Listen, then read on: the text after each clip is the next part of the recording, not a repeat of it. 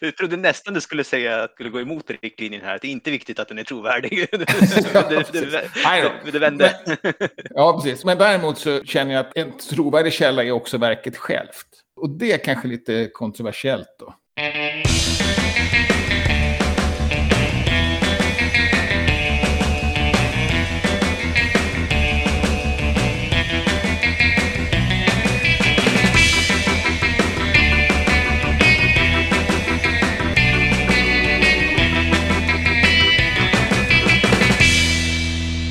Välkommen till Wikipedia-podden, din stalledräng som vattnar nyheterna om världens största uppslagsverk. Jag heter Jan Ainali.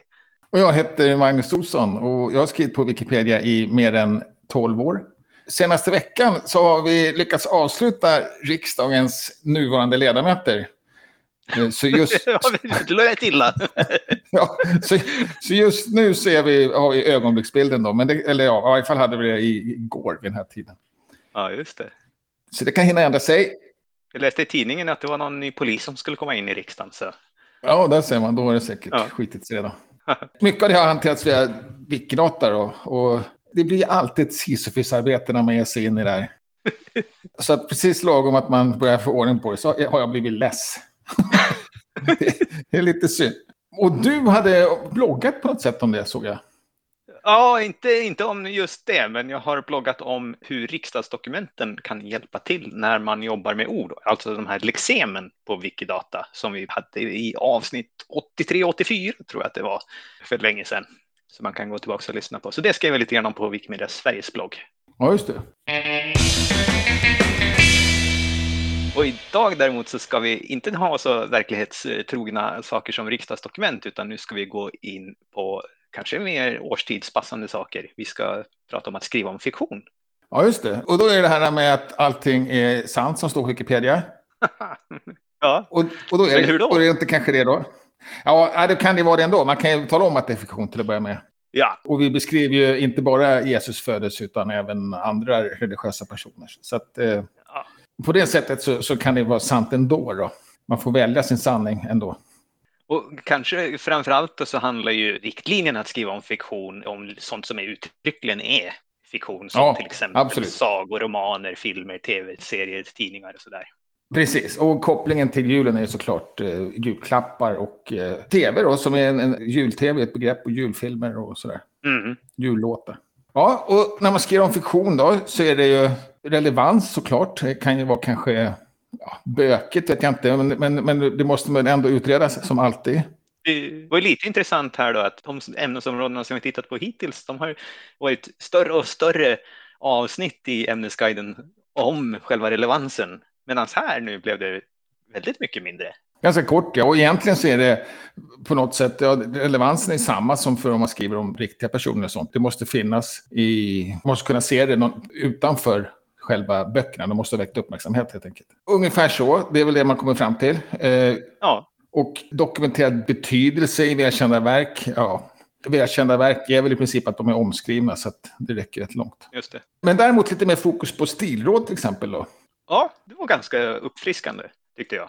Ja, ja vad bra, vad kul. Och bland annat där har vi då att sammanhanget ska vara tydligt det är ju, är ju särskilt viktigt med fiktion därför att, på något sätt. Därför att det är inte ett sammanhang som, man normalt, som in, ingen normalt finns i, utan bara de som verkligen är intresserade. Ja, just det. Och sen kanske det är extra viktigt i början på en sån artikel så att man inte behöver läsa väldigt långt innan man förstår att jaha, den här Tintin, den personen finns inte på riktigt. Ja, nej, det är till att börja med viktigt. Men sen också då vilka antagonister den har och varför. Det är inte alltid det självklart heller, liksom, utan utom för den som är insatt. Den behöver bara nämna ett namn eller en grupp så vet man att det är fienden. Och det är lätt hänt när man skriver om, om någonting som man är väldigt insatt i ju, att man slarvar med sammanhanget, oberoende egentligen av. Men kanske vanligare när det är fiktion då, när det är mycket fan. Sen är den här, eh, som inte jag förstod riktigt, skriver ut verklighetsperspektiv. Ja, just det. Eh, som handlar lite grann om att man ska inte skriva ur, ur den fiktiva personens synvinkel, utan från oss som står utanför och tittar in på det här fenomenet lite bökigt då, men då ska man inte skriva att Seinfeld bor i New York. Utan att man måste förklara att det utspelar sig i New York, då, handlingen. Men det är en handling som utspelar sig. Det finns ingen som riktigt bor där. Det är ungefär så, eller? Ja, så kan det väl vara, men det kanske framförallt är väl att det är mindre viktigt att rollfiguren Seinfeld är i New York, utan kanske mer att ja, men rollfiguren baseras på den riktiga Seinfeld. Och den riktiga Seinfeld är också stå-upp-komiker. Och då börjar man beskriva världen i den verkliga världen som speglar sig i, i det här. Då. Ja, okej. Okay. Och där blir det klart viktigt med externa källor, absolut. För att texten ska vara trovärdig såklart, det gäller ju alltid. Men där kan jag tycka att och det, det, är viktigt såklart. Och fakta i artikeln ska alltid vara belagda med trovärdiga källor. Det är också självklart. Ja, jag trodde nästan du skulle säga att du skulle gå emot riktlinjen här, att det är inte viktigt att den är trovärdig. men det, det, det, det vände. ja, precis. Men däremot så känner jag att en trovärdig källa är också verket självt. Och det är kanske lite kontroversiellt då.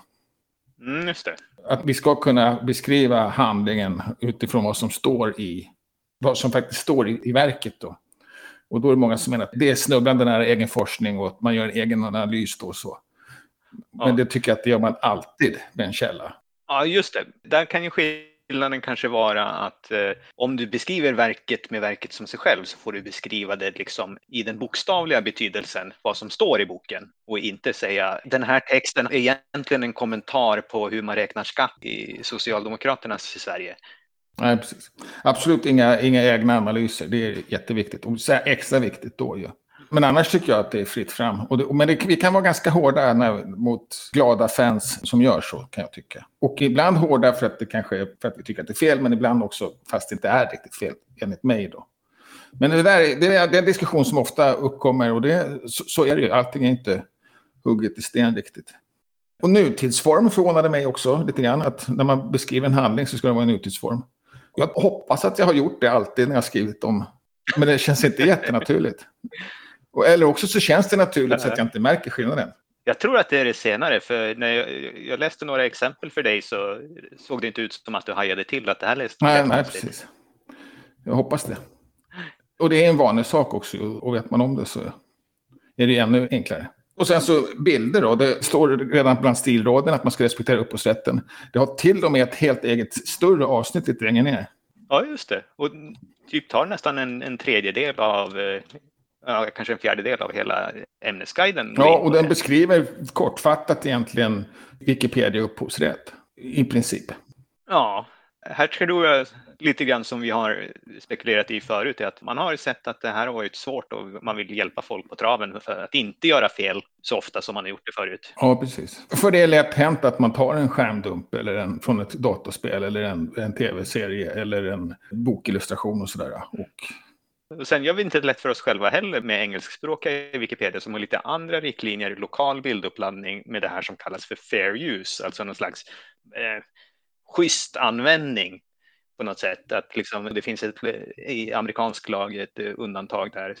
Så är det lågupplösta bilder i sitt sammanhang så, ja. så får man faktiskt ta ett, ett Och det är väl också en ömsesidig vinst menar man. Alltså bo, båda har nytta av det här. Mm. Då finns det ingen anledning att tjafsa. Men jag vet inte, jag vet inte vad som händer om någon klagar på detta som äger upphovsrätten. Om det inte spelar någon roll eller om man respekterar det då. Ja, jag tror att eh, de kan ju göra en sån här, vad heter det, DMCA förfrågan, alltså någon slags eh, ta ner den här annars så stämmer ja. jag dig. Då tittar väl antagligen Wikimedia Foundations jurister på det och ser att eh, ja, det, nej, men det här ser ut att följa praxis. För det är ju så att i USA så har ju folk stämt till höger och vänster om ja. det här så att praxis är ganska ja, väl etablerad. Och sen kanske man, ja okej, okay. men man är inte schysst i onödan heller då, utan man, då, då säger man att det är det här som gäller, synd. Och sen så fanns det ett stycke som jag också tyckte var lite roligt och skulle gärna se fler ämnesguider. Det var att det fanns goda exempel. Alltså man, de som har skrivit guiden har också tittat på olika artiklar i det här ämnesområdet och tyckt att och framförallt de som har blivit utvalda på olika sätt. Och, ja, här har vi en film som är bra och här har vi en bok, som, en roman som är bra, här har vi en tv-serie som är bra. Så, där. så att man uppmanas att gå in och lån, inspireras. titta på hur de är uppbyggda och ta efter det som är bra, står det helt ja, enkelt. Sen en annan grej som vi inte nämner här, det är det här med spoiler alert. Det nämns överhuvudtaget inte i vår riktlinje. Det blir diskussioner om det ibland. En del tycker att det är fel med att vi spoilar handlingar. Och en del tycker då att om vi nu gör det så bör vi kanske flagga för det och skriva tidigt att här kommer vi avslöja handlingar. Ja, jag är motståndare mot det. Jag tycker att det är en encyklopedi. Då vet man det, alltså det, då, då, är det per definition så spoilar man. Och vi ska göra det så att säga. Inte för spoilandets skull, utan för att beskriva, skriva ut det självklara, vad den handlar om, vad det går ut på. Ja, exakt. Man ska inte behöva se filmen för att få reda på vad den egentligen handlade om, utan finns det en analys som avslutar, ja, och sen med det här eh, twisten på slutet som satte alla karaktärerna i det här sammanhanget, så visar sig vara en kommentar på mm. det här. Då ska det ju självklart stå med i texten om det har liksom varit en stor grej i recensionen. Ja, absolut. Eller, i handlingen. Det är inte alltid, recensioner kan ju också vara ganska försiktiga med att spoila. Ja, men, men, ofta så kan det ju också bli att folk börjar vinna priser för sådana här saker. Menar, ja, precis. Det, det brukar inte vara svårt för att hitta texter på oväntade saker.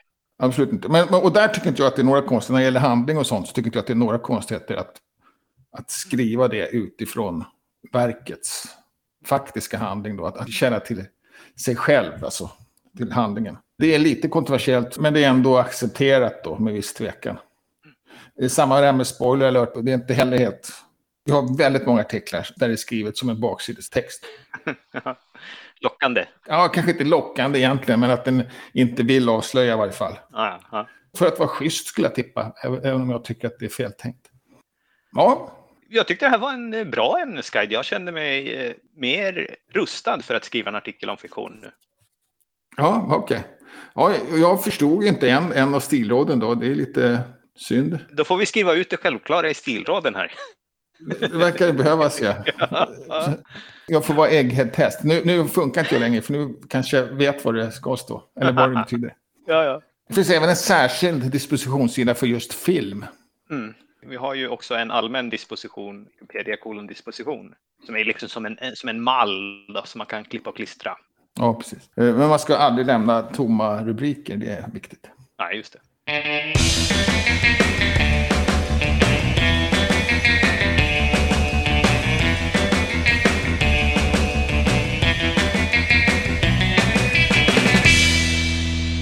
Om fiktion. Nu går vi in på verklighet. Vad händer på svenskspråkiga Wikipedia? Där har det då slumpat sig, eller det är inte på Wikipedia egentligen, utan det var en användare som såg att det på text-tv av alla platser hade blivit... Det såg ut som om det var två spalter. Mm. För att det var, hade slumpat sig så att eh, mellanrummet mellan två ord kom ovanför varandra i flera rader. Mm. Det var en löpande text, så det var inte någon sån här att det borde kunna, kunna tänkas bli lika antal tecken eller så. Och då blev det lite svårläst då, så han, när användaren noterade det och visade hur den såg ut, mest som en kuriosa tror jag egentligen. Mm. Bara jag ville berätta, kolla vad jag såg på text-tv, det här var väl konstigt. Ja, det var väl lite frågan, vad, vad kallas det på svenska? Eller var det det? Vad, vad kallas det här i händelsen? Ja, det dök ju upp sen. Då. Ah, att, ja, det där, right. är ett, det där är ett känt typografiskt fel. Då var det någon som berättade. Och så, ja, vad heter det på svenska då? Och så, ja, det heter det flod. Mm. Det är inte alltid det är raka spalter. Det kan liksom vara en liten svängd spalt så att det ser ut som någon, någon å genom textflödet. Därigenom. Men att den är, liksom hänger samman på något sätt. Ögat hittar ja, den. Och någon sån artikel hade vi inte. Men nu är den skriven då tack vare den här lilla... Jaha. Mm. Ja, så det var en kul grej tyckte jag. Ja. Och så fick man lära sig något nytt också, att det hette flod. Och sen eh, en shout-out då också. Vill du fota på Melodifestivalen? Ja. Kan man räkna med att ens bilder får miljontals nedladdningar? Eller i varje fall visningar. Just det. Tekniskt sett laddas de väl kanske hem på någons ramminne. Ja, precis. Och då är det så att då kan eh, Wikimedia Sverige har flera gånger fixat akkreditering då. Till mm. det och, det, och det är dags just nu. Så är man intresserad så är det, är det bara att skriva upp sig och man vill gärna ha eh, lokala förmågor men man är också villig att, att erbjuda lite resa och även teknisk hjälp. Då, så har, det finns ju lite utrustning att låna på. Jättebra utrustning att låna, ja. Ja, så har man möjlighet då så fortfarande tror jag att finalen är öppen i Globen. Eller vad det Ja. ja. Obokad. Mm. Så in där då, ett tips. Ja. Och sen så är en annan bara blänkare att vi har en Wikimedia in Residence på eh, Sörmlands bibliotekstjänst, kan det heta så? Biblioteksutveckling Sörmland. Det var bra försök. Ja. Och, Sörmland, och Sörmlands museum. Och det är inte så ofta vi har en Wikimedia in Residence i Sverige överhuvudtaget. Det, det här kanske är enda just nu. Ja. Det är Sofie då, känd från tv. Man har sett Wikimedia och Wikipedia på tv på sistone så har det säkert varit Sofie. Och hon ska då vara i Sörmland och eh, hjälpa till och väcka intresse. Ja, en Wikimedia residens då är ju inte att man skriver på Wikipedia och får betalt för det av biblioteken, utan det är att man tillsammans med biblioteken hittar sätt att jobba med och för och på Wikipedia kanske, eller Wikimedia-projekten. Det kan säkert hända att det blir lite skrivande också, men det är inte ja, absolut. huvuduppgiften. Det kanske inte blir i det här fallet, men det är inte ovanligt. Och sen så är det så att biblioteken sitter ju på källmaterial, då, så att det är ett naturligt samarbete därför. Ingår ju också i det här som heter GLAM, eller heter det mm. ADM på svenska? A ABM på svenska. ABM. Arkiv, bibliotek och museum. Precis. Och GLAM då är gallerier också. Mm. Ja, det var ungefär det. Det var ett stillsamt på svenskspråkig Wikipedia. I varje fall ja, ja. utom de här riksdagsledamöterna. Då, så. Och jag har inte märkt så mycket annat i alla fall. Internationellt då? Här har vi en stor nyhet som bara damp ner att helt plötsligt så har vi nu en policy för mänskliga rättigheter. Wikimedia ja. Foundations styrelse utan inblandning från någon community beslutade om att anta en sån här. Och eh, den ja. gäller liksom bara för alla. Och den, vi får, lokala policies kan inte liksom undgå den. Nej, okej. Okay. Kan det vara kontroversiellt tror du? Det blev lite snack om det faktiskt på mailinglistorna. Ja, okay. Inte så mycket att mänskliga rättigheterna är dåliga, utan det var mer om processen. Varför kom det här från klar blå himmel och, var, liksom, och det bara damp ner? Och, och sen lite rent var det väl kanske också så här att ja, men hur ska ni, hur tänker ni att ni ska liksom köra över communities på det här om det skulle behövas? Ja, men det har de kanske skrivit lite om eller? Ah, det, det, det, har inte, det har ju varit projekt kring mänskliga rättigheter, men det har inte varit något sagt om att det ska bli någon slags eh, riktlinje som vi måste förhålla oss till i, i communityn. Inte för att de är inte speciellt konstiga heller. Det var väl en sak som var lite, någon lyfte var ju det här med att en av de mänskliga rättigheterna är att man ska få eh, rättvist betalt för sitt arbete. Ja. Och vi är ju alla volontärer här. Är det rättvist? Jag ja, kanske okay. var någon som försökte göra en VP-point här, liksom, gör inte en poäng, men jag vet inte. Det var observant. Ja, intressant. Det roliga eller intressant är ju att, att i de deklarationen för mänskliga rättigheter så står det att man har, ska ha rätten att söka, motta och ja, fördela eller redovisa information och idéer. Mm. Och det är otroligt likt Wikipedias vision. Att man ska fritt kunna dela summan av all kunskap. Ja. Och då söka, alltså för, för då måste man kunna söka, motta och, och dela. Exakt. Redovisa. Så att det är hand i handske, får man säga. Sen så är det lite, i texten så står det lite grann om ja, hur gör vi med, med lagar och sådär. Det handlar ju framför allt om representation då också. Mm. Alltså, man har ju lagt väldigt mycket representation här, att de här osynliga grupperna som inte syns, är, därför inte är representerade på Wikipedia, för att de är osynliga och även historiskt förtryckta eller undanskymda. Mm. Och det gäller även i vissa länder och sådär, och såklart regioner, och även, även språk. Då. Det är så lite spännande att eh, det här antogs, så vi får väl se hur det kommer tas vidare. Mest principiella invändningar då, även om det kanske finns folk som faktiskt tycker att det är fel, det är inte omöjligt. Ja, nej, jag tror det var mest procedurella invändningar, tror jag ja, var de största ja, invändningarna. Ja, jag menar det. Sen har vi fått en uh, oväntat tidig nyhet om uh, Wikimania 2022. För det här brukar ju ja, dröja en, en del stund in på året, men nu vet vi redan här i, eller ja, normalt sett brukar vi redan veta det på men med tiderna som de är nu så vet man aldrig någonting. Men nu har man bestämt sig i alla fall att 2022 är primärt online som det var 2021. Men där situationen tillåter det så kommer man försöka uppmuntra till att hålla som äh, lokala satellitevent som komplement till det, det, som är online. Ja, precis. Så det blir väl kanske väldigt lika som i år då, fast med mer betoning på de här lokala initiativen. Ja, precis. Ja, intressant. Jag vet inte, det kanske är lite synd också, men det blir lite splittrat då kan jag tänka mig, om man är engagerad i något lokalt event.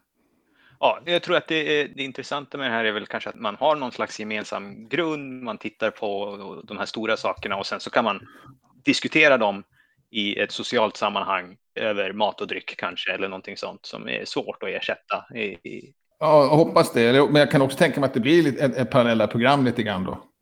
Ja, det kanske I och för sig så gör inte det så mycket om det blir online heller då, men Men det är väl bra, det är ett jättebra initiativ och försök liksom att Ja. göra både och. Då. Och så söker de såklart volontärer som hjälper till och eh, organiserar det här. Så man kan in och söka om man vill vara med i core team eller eh, andra eh, volontärtjänster. Och sen har, apropå Wikimania då ja, Ja, nu har de kommit upp alla videos. Vilken julklapp! Nu kan man binge titta hela julen. Det ser ut att vara, det är lite svårt att räkna, 173 filmer finns uppladdade så att det, det borde räcka en stund i alla fall om man inte, ja, även om man följde så mycket man kunde online så gick det ju så många saker parallellt så att det finns mycket att ta igen på.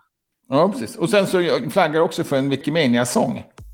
Ja, för på ett av de sociala eventerna där så spelades det ju in en sång där alla fick bidra med både textsnuttar och inspiration till ett gäng professionella musiker. Den trodde vi att vi skulle få den här sången då, för det framfördes en gång liksom lite i stunden av de här musikerna som var otroligt proffsiga. Men då sa de, ja men den här kommer imorgon så får ni en eh, färdigmixad version. men det här imorgon, det visade sig vara en fyra, fem månader. men, Ja, men okej. finns den i alla Ja, fall. Det, det kan vara en översättningsfråga imorgon.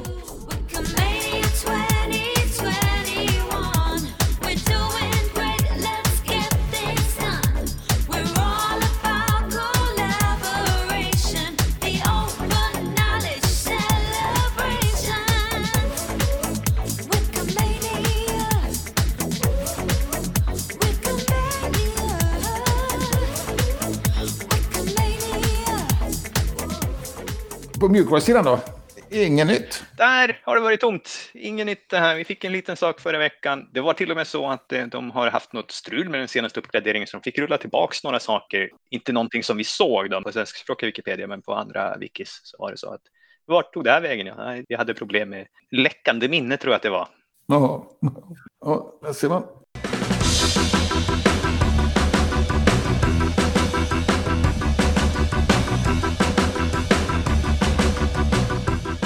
Sen har du valt artikel också den här veckan.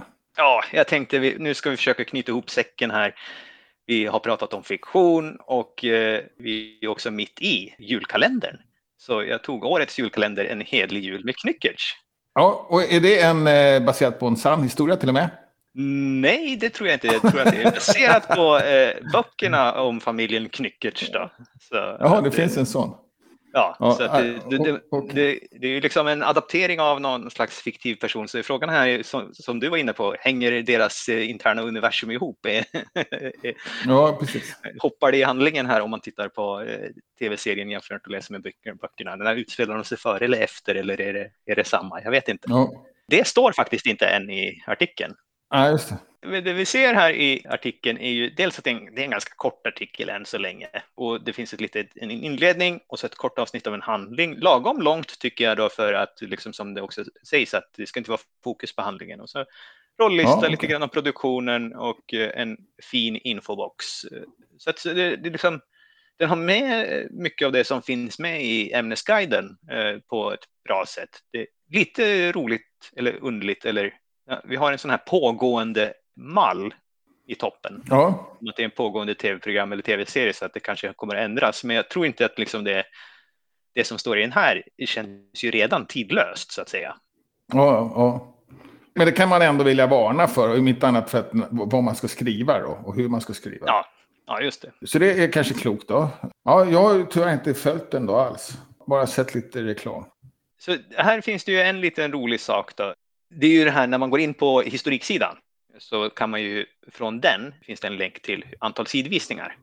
Ja, Och här är det lite intressant att se ja, men hur mycket läses en, en artikel om en julkalender. Och det, jag blev förvånad över hur mycket det var. Så att den ligger ju ja. stadigt på en fy, ja, nu har det sjunkit ner till kanske 3000 sidvisningar per dag, men den har ju liksom legat på och dragit in en 66 000 sidvisningar de senaste 30 dagarna. Och ja det, det men, men, men jag, som- Ja. ja, jag tycker inte det är så konstigt. Det är ju, vad heter det, den kommer ju högt på i Google-träffarna såklart. Ja, ja. Och sen är det ju så här att det, du har ju noterat förut att det som är på tv, det läser folk om. Det är, liksom, det är second Ja, screen-effekten på något sätt. Men här är det ju någonting då som får second screen varje dag. Ja, precis. Det håller i sig, absolut. Ja. Vill man in och redigera en artikel som får ha läsare, Och i princip är det ju nästan bara en stubb. Det finns ju mycket att göra på den här. Ja, absolut. Och behövs också, absolut. Ja. Så att, och, och det kanske är nu man ska göra det, de sista 14 dagarna. Så att ja. det fortfarande kan bli, bli en, en 50 000 side views kanske. Säkert. Det var ett bra tips. Det tycker jag alla ska in och göra med samma. Ja, och såklart försök leta reda på några bra källor då och uh, skriv inte för mycket med själva tv-serien som sig som källa. Nej, om handlingen. Nej. nej, just det. Ja, men kanske lite mer om alla personerna ändå då. Ja. Biskopen Kiki, vad finns hon för? Ja, men, det var, men det ordnar sig. Ja. Det var ett litet tips om en, en artikel som är aktuell på, på några sätt. Ja, ja, på många sätt. Och dessutom ja. mallad som sån. Så att, ja. Absolut. Eh, och sen är det Wiki... I Att träffa i den här tid. Ja, precis. Och eh, redan torsdag då så är det skrivstuga online. Unika historiska Kalmar län. Har varit träffar innan tydligen. Jag vet inte om vi har sett dem. Vi påade ju för den här förra veckan. Ja, men har vi sett dem tidigare? Nej. Eller var det för... Nej, vi sa samma sak då säkert. Ja. Det är det jag försöker säga. Ja. och sen, och sen på, på måndag så är det skrivstuga HBTQ online. Eh, det är mm. däremot någonting som har hållit på över hela våren, eller hela hösten. Nästan hela året tror jag. Eh, ja, precis. Länge. Och, och, det, och det verkar inte vara någon avslutning heller, utan det kommer säkert att fortsätta. Då. Ja, jag tror det. Och sen så kommer vi in i lunken här under julperioden för de tar inte julledigt på kvinnliga huvudpersoner på internet. Så på tisdag Eh, så är det eh, återigen träff online 13 till 17. Skriv om eh, kvinnliga huvudpersoner helt enkelt. Och, och, även tisdag efter jul då, 28 december. Och första tisdagen efter nyår också. Nej, förlåt. Det är, först och främst är det första måndagen i månaden då, 3 januari. Och sen återkommer den både tisdagarna 4 och 11 januari. Och första måndagen är ju då Göteborgs eh, Wikifika som de tidigare hade träffades och nu har kört online. Ett par år tyvärr.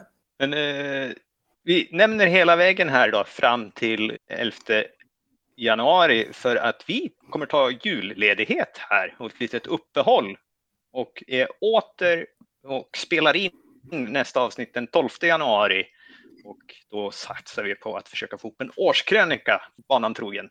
Ja, precis. Har ni någonting tips på saker som ni skulle vilja se i årskrönikan så får ni jättegärna höra av oss på olika sätt och säga ja, ni borde ta upp det här och det, det här hände och det utvecklade sig så här. Så tar vi gärna Eller till och med hur gick det, om du har en fråga, hur gick det sen då om jag missat det? Ja, just Följ upp själva. Ja. Så gör gärna det, för att annars var det alla Wiki-träffar fram till vi hörs nästa gång. Just det. Och recensera gärna podden som en liten julklapp till oss för att det gör det lättare för andra att hitta den. Och kom då med frågor, synpunkter och tips. Och tack för att ni har lyssnat. Och ha en god jul och ett gott nytt år så hörs vi 2022. Hej då! Hej!